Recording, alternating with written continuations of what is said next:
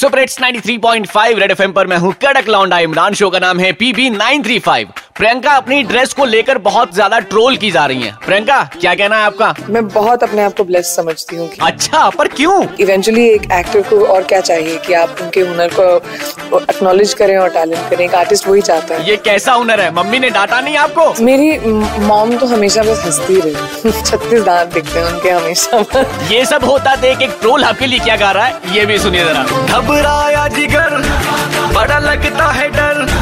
तेरी ड्रेस जो देखी, गजब थी बेटी, कैसी तबाही, तूने मचाई, क्यों बालों को ना तूने प्रेस कराई?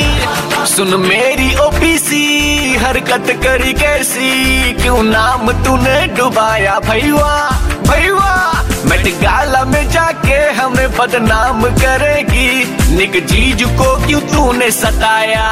भैया इतना ट्रोल होकर कैसा लग रहा है आपको? जो मेन स्ट्रीम लोग हैं वो भी मुझे जानने लगे हैं एंड दैट्स वेरी इंटरेस्टिंग लड़की हर नेगेटिव बात को पॉजिटिव में ले रही है भाई साहब। इसीलिए तो बॉलीवुड से हॉलीवुड तक पहुँची है। सुपर हिट्स 93.5 एफएम बजाते रहो।